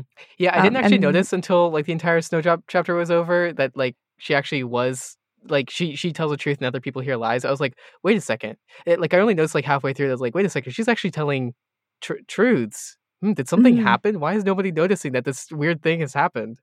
It was it was dumb. Yeah. It was a very fun though. I, I love once you realize that getting to do like the reverse Snowdrop on everything she says was just a very fun change of pace. I still I love that chapter so much. Yeah, yeah, yeah. It was good. It was see, see. Okay, here's here's the thing. It's balanced with like being utterly terrified for her, right? Because we've been we've set up how bad the brownies can get, right? And like the the the chapter before when they're all settling in to the school, I was like, oh God, Verona's going to accidentally thank them and it's going to be a horrible thing. I was like, it doesn't feel like it's going to happen right now. Like the pacing does not feel like right for like this to be the horrible moment. However, like, oh, oh no, oh no. And and then we, we, we passed. It's fine. All right. Next day. And then Snowdrop is... I was like, well, she's gonna say no, thank you, and it's gonna say thank you, and then she's she's dead, or something. uh, it was it was so nerve wracking. But then it's a it's a it's a comedy chapter. So I feel like I wasn't anticipating death, but I was no, very no, excited like, to injury is what I expected. See them. Mm. I think that's what I really like about Wildbow Works. Just to sort of speak generally, is um like in just about any book you can be pretty confident the protagonist isn't going to die. um but Wildbow like puts costs on his protagonists yeah uh in a way that not yeah. many other authors are as bold with, and so like there is always this sense for me of like I am willing to believe that at just about any point there will be some big cost. Like Snowdrop may not die, but something terrible uh will happen to her that will, you know, leave me scarred as well mm-hmm. as her for the yeah. rest of the book. Oh man! Do you guys think one of the Kenneteers is going to die? Can you imagine? Oh no, no, ah. no, no! I'm going to say no, no, just straight out. I, no. I, I refute. I don't think it's. I don't think. I do that think kind of there story. Will be some sort of transformation. Oh yeah. Well, I mean, it wouldn't be a Wildbow story if someone stopped didn't stop being human. True. True. I mean, well, you know, Verona's trying. Mm-hmm. She's doing her best. I'm so excited to see what happens. Yeah, yeah, excited. Uh, yes, definitely. Cautiously excited. Um, uh, one other interpretation of leaving a mark was: um, are any clues being left behind? Right, any mm-hmm. marks that they have stumbled upon? Um, I didn't. I didn't find any, but potentially. No, yeah. This this is going to be such a fun story to read because I'm sure there's so many obvious hints. Oh, just well, completely that... going over my head. That's the thing. Okay, so the the skip ahead. I know you guys wanna wanna ask this, but the the whodunit, right? Um, so it's like it's like by the rules of mysteries, right? It has to be someone we've already met by this point, right? Oh, of course. Yes. Who the hell? I can't. Like, no one feels right at all. No one feels like. Yeah, they all they all feel like just enough off that it could be them. But like, you know? I don't. It doesn't feel right for it to be any of them. Like, no, if it was yeah, Narcissa none of them, right none now, of them fit exactly. Then I'd be like, oh, it's Narcissa. And now if it's like Matthew and uh, his his wife, what's her name again? Edith. Edith. Edith. Thank you. Uh, it's like, really, them? But then but they why have, are they like, how you they know, are? Interesting tension. Mm. Oh yeah, for sure. No, yeah, it's just like none of them feel right to have murdered a primordial beast or whatever the the, the Carmine Beast was. You know, mm. certainly not yeah. goblins. No, yeah, I feel like they, they're definitely like marked off. Yeah, the goblins are about the only ones I'm confident in saying. I don't think they, except maybe Toad Swallow. There's something going on with Toad Swallow. Listeners mm. of the podcast have heard me say that enough that I don't need to. Yeah, yeah. I, yeah, I don't know. I just there's something there's something there's something and about Toad Swallow. Charles, if it was Charles, it's not even like oh the butler did it. No, it's like the dog did it. You know, like it's just. It doesn't wow. feel right. Ouch. Well, I, I just mean on like the power level, you know? Oh, poor Charles. Yeah, yeah poor Charles. Rough. Did not envy his existence. And they're like, oh yeah, let's really just let's just ask him though. If he's okay with like taking on Melissa's pain. It's like, oh, Charles already has enough pain. Why? My favorite thing about that though is even he agrees that he got a good deal oh, for yeah, being yeah, forsworn, yeah. which is like, what do the others get, you know? Like, Jesus. There's the bit where uh, Nicolette is talking to uh, Avery, and she's like, "Oh, you thought the uh, you you thought the wolf like tearing into you as a as a bunny for an entire day was bad, honey. If you did that for a thousand years, it would not even come close to some of the stuff out there." Mm. It's dark. I still love the way the fairy was set up for us as well. Like.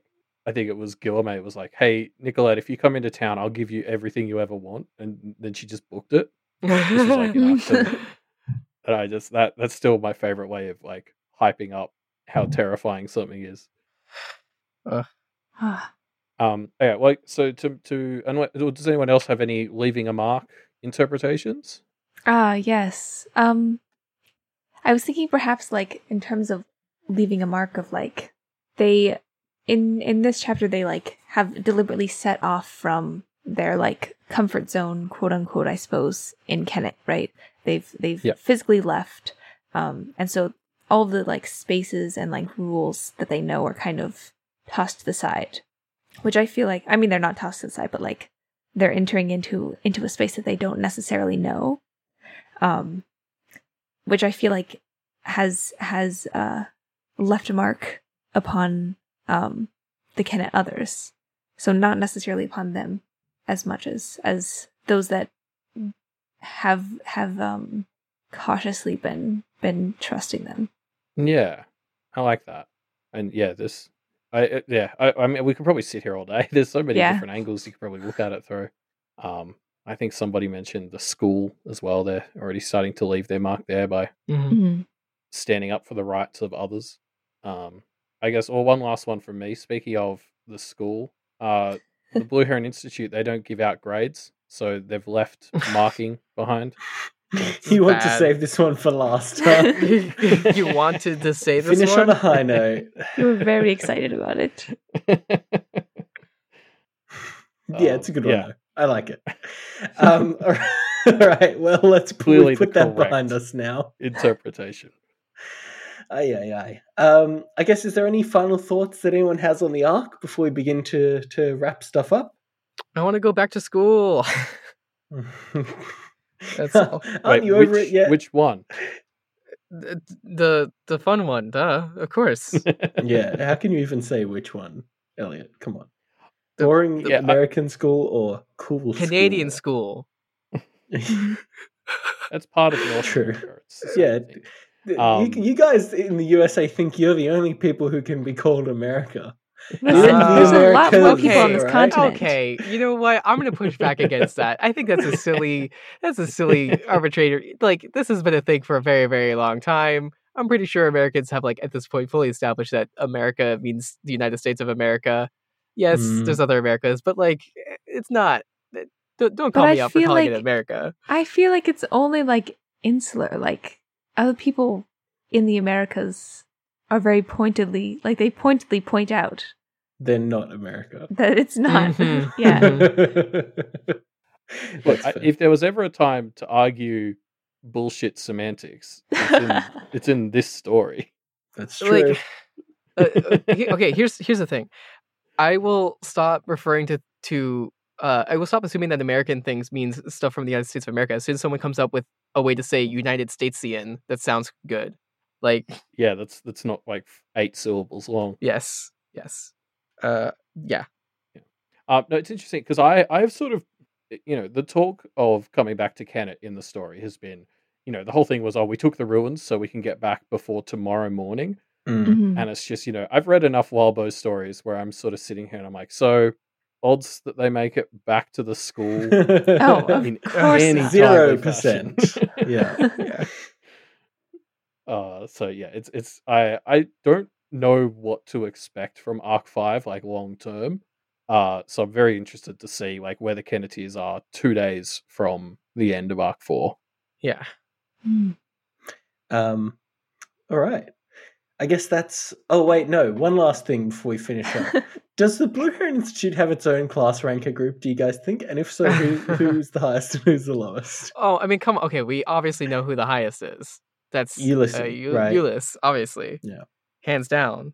That's... Who's the lowest? They're so intense about it. Um, yeah, I love how ev- everybody who sees him for the first time is like, God, he's so hot. See, I could I could really picture him though, like because of that. Like I'm, you know, like a if not Timothy Chalamet, you know, something like mm. somewhat ah. like, you know, pretty boy, right? You know, I hate to say it, but I think Jessica's probably at the bottom of the ranker, right? Just because it seems like everybody hates her. Yeah, she doesn't seem to be mm. very um very popular. Yeah. Well, popular. Avery, no, no, no, because Avery would, also... would vote for her, just like she voted for Pam, just because she loves. She loves the girls that don't get enough attention. True. Also, also, also she's gay, so. Also, like, I think Jess would be right near the bottom, but I also think, like, she'd give zero shits. I mean, that's almost by design. Mm-hmm. She does not want to associate with this school more than I she I think she to. wouldn't participate. I feel yeah, like. that too. You're right, yeah. Yeah. Fair yeah. enough. I, Zach, Zach and his hot girl totems probably wouldn't do so great. Mm. Or maybe they, unless they he, would unless do so, he put a yeah. bunch of them out. yeah, I bet one of his one of his hot babe uh, totems would get more votes than he would. oh, teenagers! Oh gosh! All right, now that we've discussed that, we can wrap up the episode. Um, so the, the the first thing we do right before the actual outro is we force all of our guests to make bold and specific predictions. Mm-hmm. Oh. So okay. Now's your chance. Who done it? Who did it? Yeah. Um. Hmm. Well, there's there's there, so there's always there's always a couple of obvious answers, right? Uh, the mm-hmm. butler did it. There's no butler here. Not applicable. No. The dog everyone did it. Did it. Is the other one that everyone also that's, thinks. That's the other one, right? Yeah. I'm gonna try to roll that one out. Uh, everyone did it, which is perhaps true, perhaps. However, not everyone did it, right? There's clearly some people we can rule out. So. She did it to herself. Because, I mean, they wouldn't... Would they just, like, not... If they all did it, would they even bring someone in to investigate? Yeah, I think for appearances, probably. But... Mm. But maybe she did it to herself. Maybe the Carmine Beast sought out the Hungry Choir and was like, hey, I'm tired. Take me out. And then, like, howled at the moon and uh, got taken out. Hmm. Interesting. Okay. So the Carmine Beast done it. Yeah, the Carmine, Carmine Beast sort of a it. disappearance act. Mm-hmm. But why did she do it? That's that's the real question. Yeah, I feel like the motivation. What, the motivation. What if it's like people is? What if she just wanted? Like, what if she was sick of being a, a beast, like a dog? So she's, you know, getting getting Charles to whip her up a new form so she can be the Carmine. I don't know, Pup. snake. I don't know. What? Insert relevant animal here. um.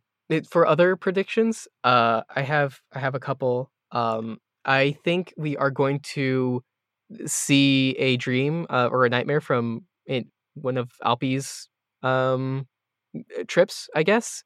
Mm, uh, one one guess That'd I have cool. is that one of our main characters, if not one of the Kenneteers, then maybe someone like Nicolette or something, um, will need a dream trip to to fix them or, or something, and we'll we'll follow Al- Alpi into one of them, because we almost did, right? It almost seems like I we, hope were, so. we had it teased, right? Yeah, and and so since we didn't, I think it's going to happen eventually. I would love a, a whole chapter from Alpi's perspective. Oh yes, that would be nice to do. Well, yeah, mm. we'll either yeah we'll either all the characters go into one, or we'll see it from Alpi's perspective, I think. That that would be sick. Um, okay, Clarence, time for your. I don't know. I I still feel like there's there's some, you know, like unspoken tension between Edith and Matthew that I feel yep. like is somehow related, but I don't know.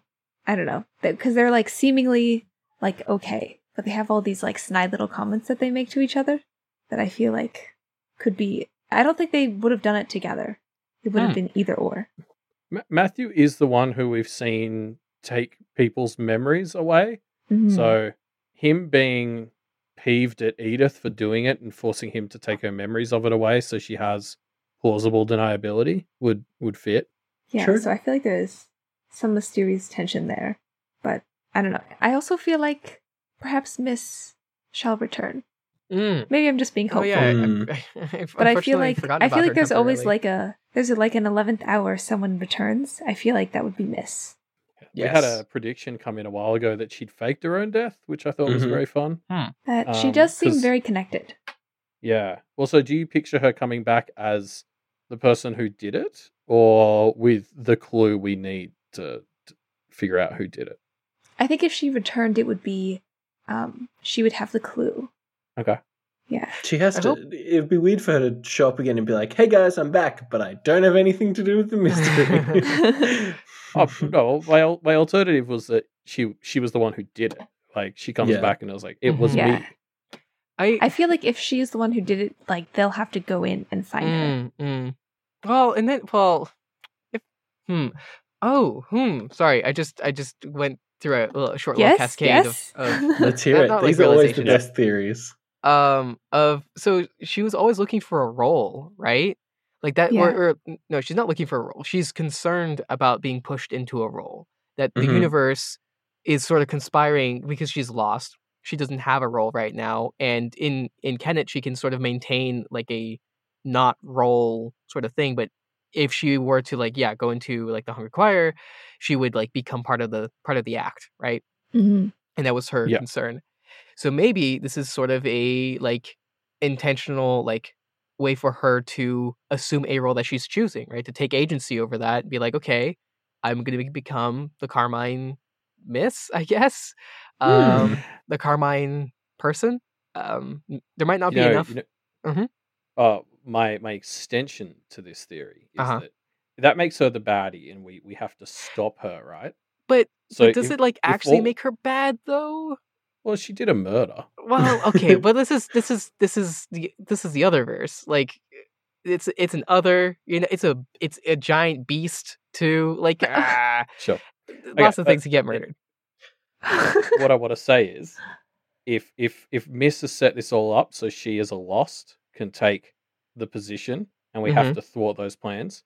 There's another Lost who we now have on hand, who's already talking mm. about taking Missus Oh, no. Snow, the Carmine Snowdrop. The Carmine Opossum. Oh, okay. Oh, I could tell it in your voice. Fear her. She rules with a mighty fork. Mighty rusty fork. Oh, she had a butter knife, but not anymore. Everybody just seems so, like, tired, though. Mm. All of the others of Kennet yeah. seem very tired. That's true. So I don't know who which of them is like, I'm ready to take on more responsibility. Mm-hmm. Mm-hmm. Yeah, which one of them even wants to, right? Like, John doesn't want to. I doubt Matthew or Edith would want to. Um, Edith maybe just because she's constantly being, like, she's got the doom that's yeah. tearing Matthew apart. Mm. She mm-hmm. she has to do stuff to like fortify herself because she's kind of constantly disintegrating a bit. I don't I don't think so Matthew would like that though. Like like in, no. in like he if if that was true, then like he would have to not know because she would change like too much. Yeah. Mm. Mm. Um. And then there's the two fairy who like I mean I guess either, but like it's not that strong of a feeling either for either of them. So. They're the they candidates like... where it's like, it's too obvious. Yeah. Yeah. They're the Machiavellian masterminds, of course. It was. But is that what Wildbow wants us to think? Yeah. Yeah. It's that's the problem with fairies, is it's layers of head games all the way down, so you can't ever be sure that you've gotten to the bottom right. Mm. Yeah. So I'm going to hold it at its miss, and I don't think they should drain her after she takes the seat. That That is that is my, my official position. Less fun than she did it to herself, but... mm. I feel like my tentative position is Edith. Okay. Okay, cool. Well, let's uh, lock those in and we'll see, yep, see if, if either right. of you are vindicated and whenever this story finishes. Mm-hmm. um, all right. Uh, and that, I think, brings us to the end of the show. Uh, so, Matthias and Clarence, thank you for coming on the show. Now, you did tease something. Are we gonna, we gonna get that reveal? Yeah, so uh, yes. Decomposing Worm finished uh, today. Soon. Soon. Uh, we still have to edit the episode, but uh, we were thinking about what we're going to be doing after, and I think we're ready to mm. announce. Clarence, would you like to? Oh, I get to say it? Yeah, of course. How exciting. um, I don't have any fanfare. It's just called Protecting Twig. Whoa. Yeah. Okay, so yeah. Hey. yeah, we'll be looking at Twig finally. Yes, Twig is going to have uh, the attention it deserves. It's it's happening. It's happening. I'm very um, excited about it because Matthias has, like, talked about it a lot. Yes. And I'm absolutely in love with Mary Shelley and the concept of, like, biopunk. Mm-hmm. So it sounds cool. Yeah, yeah. I, Go ahead. I'm excited for this. I'll, I'll my, just because uh, Ruben and I covered Arc one very briefly as part mm-hmm. of the pilot season, and that was exactly what jumped out to me too. Uh, Clarence was mm-hmm. like the the sh- uh, the Frankenstein references and the biopunk, and uh, this will finally give hopefully get me off my ass and reading Twig. Um, it's it's also, a worthy read. It's it's my favorite actually of all the all the Wildbow works. It was the first one I started reading um, while it was uh, releasing, although I didn't actually keep up. I definitely like binged to catch up, and then noticed that it wasn't done, and then like stopped for like a year, but.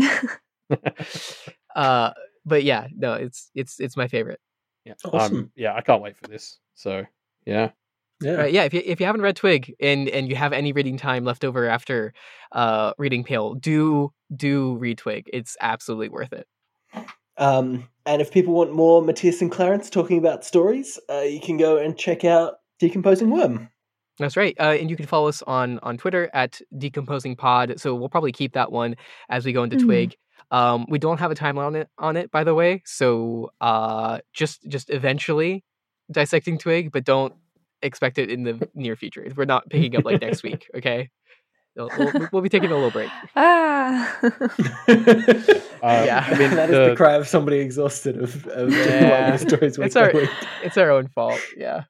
Yeah. The the month Ruben and I took off between Deep Impact and, and starting this was very valuable. I, I wholeheartedly recommend it. Well, did you even a take bit. a real break, though? You guys did so much stuff in between. Mm. Uh, there was point. a month where we did nothing. It was great. That was a good month.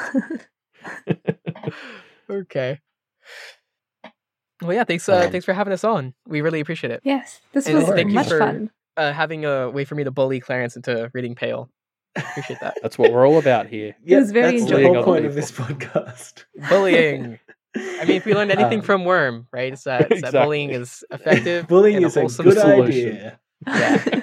um, if our listeners want more of any of the shows on the D O O F Media Network, that includes, of course, Decomposing Worm, our show, Pale Reflections, and all the other great shows, you can go to doofmedia dot com, the website where you can find links to all of the shows and all kinds of miscellaneous things. Uh, yes, we're also on Twitter, uh, which is at MediaMG Podcast. Much like Matthias and Clarence, we're keeping our old uh, at at there uh, for our show. Um, that's where my live reads are, uh, and that's also where you can find out when the episodes are coming out. Uh, you know, this episode's coming out nor- when our normal episode usually does. And so Twist. That means our normal episode is coming out during the nebulous midweek-ish time that the Reflections episodes usually come out. So uh, the best place to find out when our next episode's coming is on that Twitter. Yep. Um, yeah, uh, if you want to support the, the shows on the Doof Network, you can go to patreon.com forward slash Doof Media and become a patron. Uh, we had a recent influx of patrons, which I think is a good thing. And if you want to become one of them, go to that website. Yes. Uh, and don't forget to stop don't by Wildbow's Patreon. uh, patreon dot com uh, forward slash Wildbow. Uh, that's a good place. I mean, we, we've spoken a bunch today. You know, he's written, yeah, seventy billion-ish words uh, over the past eight years. It's phenomenal the amount of quality content he's put out. And if you can afford to reward him for that, you should. Yeah. one hundred percent. Uh, why don't you leave your mark on Wildbow's Patreon by making the number of patrons go up? Uh, By so one. Go to patreon dot com forward slash Wildbow to do that. um, all right. And that's the show. Or is it? There's also a secret extra bit at the end here. Now that we've kicked out Clarence, we're going to go back to Pact and talk about some things with Pact spoilers. Do, yeah. do you spell it B A C T, Bact? Bact yes. to Pact. Yes, exactly. Okay, good, good. Um, uh, so Matthias, you said you had some things that you wanted to talk about that required some Pact spoilers. Oh, just just a little bit. Just um, the, talking about the the awakening ritual and how uh, this would be the third with the Nicolette. That would be the third different. Well, actually, the fourth different like setup, right? Where mm-hmm. um, Blake and and Rose both had slightly different instructions, and and now in this one we found out why those instructions were slightly different, right? The old way and the new, which was pretty cool. Because uh, I, I don't know if that wasn't revealed in Pact, right? Or was it? It might have been. Uh, in Pact, Pact talked a bit about how it was flexible in that, like, I, when he, I remember when Blake awoke uh, his cabal, like Alexis and mm. all of them, uh, they were very fast and loose with, like, the items, like the mm-hmm. skull. I think they had, like, a little plastic skull or something. Yeah, it wasn't yeah. the Rose, like, um, some smushed up powder with water or something that they like paint yeah, like, or I don't remember. They they had yeah, to get very ash, right?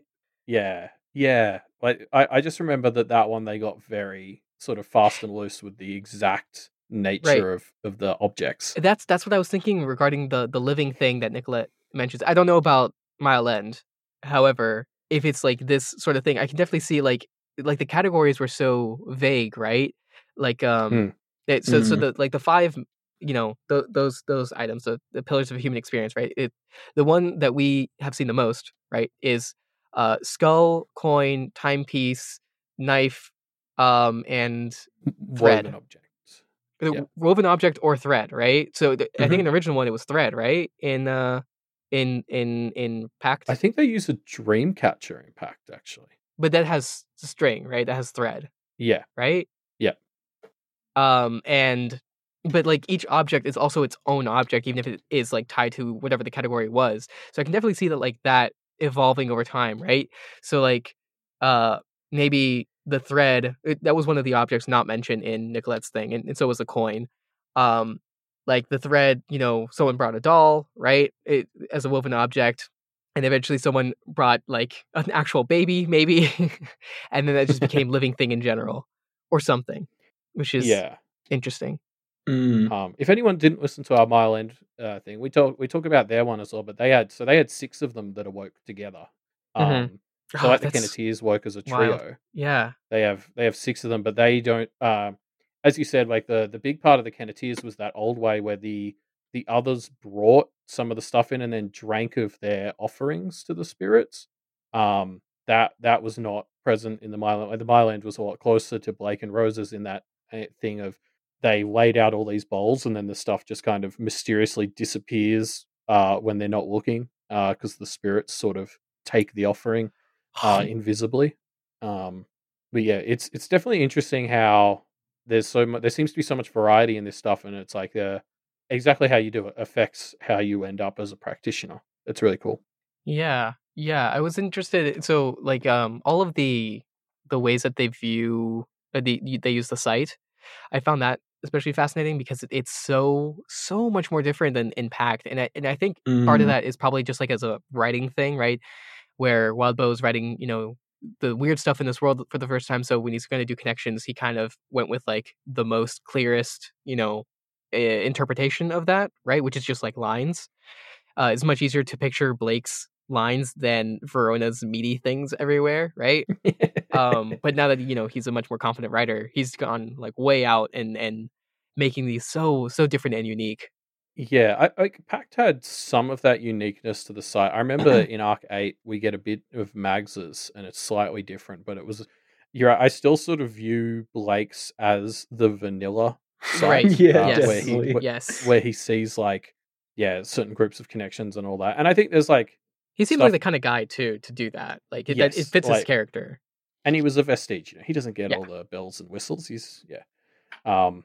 So, yeah, like, but you're right. There was sort of just like, oh, he, he sees connections and, and a bit of other stuff. Whereas uh, what's interesting to me is I I had a picture coming into this story of the site as, oh, the connections and the, the like filter put on the world are just a little bit unique. But um, like Lucy and Verona don't even really see connections. They yeah. see completely different things. Mm, um, right. and, and the connections are this afterthought to their site. Uh, it's, It's got so much more variety in this story than I think I realized it had. I, I wonder if that's to do with the fact that they clearly are on a different kind of level to a lot of other practitioners of their level of age and experience, right? Because mm. of their kind of wild practitioner status. Like, is that just something where, you know, practitioners that are awakened in air quotes in the system have a more homogenous kind of site mm. just because that's the world they live in, whereas this weird other method leads to weird other kinds of site that's not necessarily so connections focused or whatever.